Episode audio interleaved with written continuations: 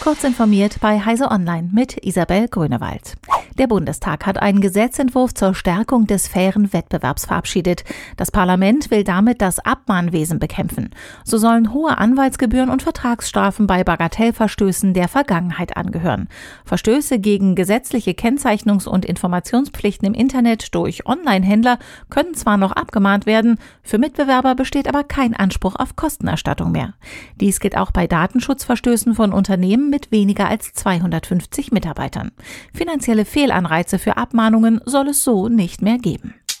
Im aktuellen US-Präsidentschaftswahlkampf sind nach Erkenntnissen von Microsoft erneut Hacker aus Russland aktiv, aber auch aus China und dem Iran. So habe eine russische Hackergruppe US-amerikanische Beraterfirmen angegriffen, die sowohl für die Demokraten als auch für die Republikaner arbeiten. Eine chinesische Hackergruppe habe erfolglos versucht, E-Mail-Accounts im Umfeld des Wahlkampfteams des demokratischen Kandidaten Joe Biden anzugreifen. Hacker aus dem Iran wiederum hätten laut Microsoft ohne Erfolg versucht, in Accounts von Beamten der Trump-Regierung und Personen aus seinem Wahlkampfteam einzudringen. Die vor drei Jahren gestartete Offensive zur Digitalisierung der deutschen Verwaltung hat bislang kaum zu spürbaren Fortschritten geführt.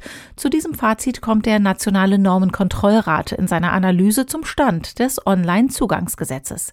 Es verpflichtet Bund und Länder bis Ende 2022 knapp 600 Verwaltungsleistungen zu digitalisieren.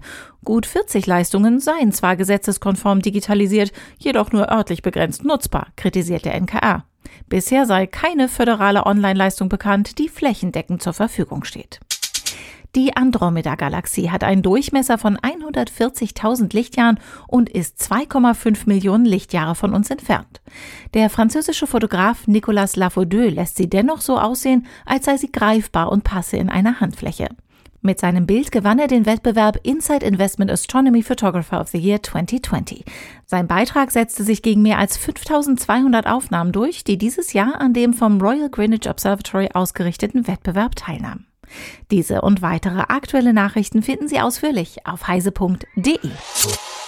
Werbung dass IT und mobile Kommunikation nicht nur Themen sind, die für Sie wichtig sind, sondern auch für den Staat, dürfte klar sein. Vom Mobilfunk für Rettungskräfte bis zur Planung und dem Aufbau ganz großer IT-Netze hat die BDBOS alles für Netze im ganz großen Stil. Alle Infos unter www.bdbos.de. Als ITler oder im Bereich Nachrichtentechnik sind Sie bei uns gut aufgehoben, frei von Wirtschaftskrisen und Pandemien. www.bdbos.de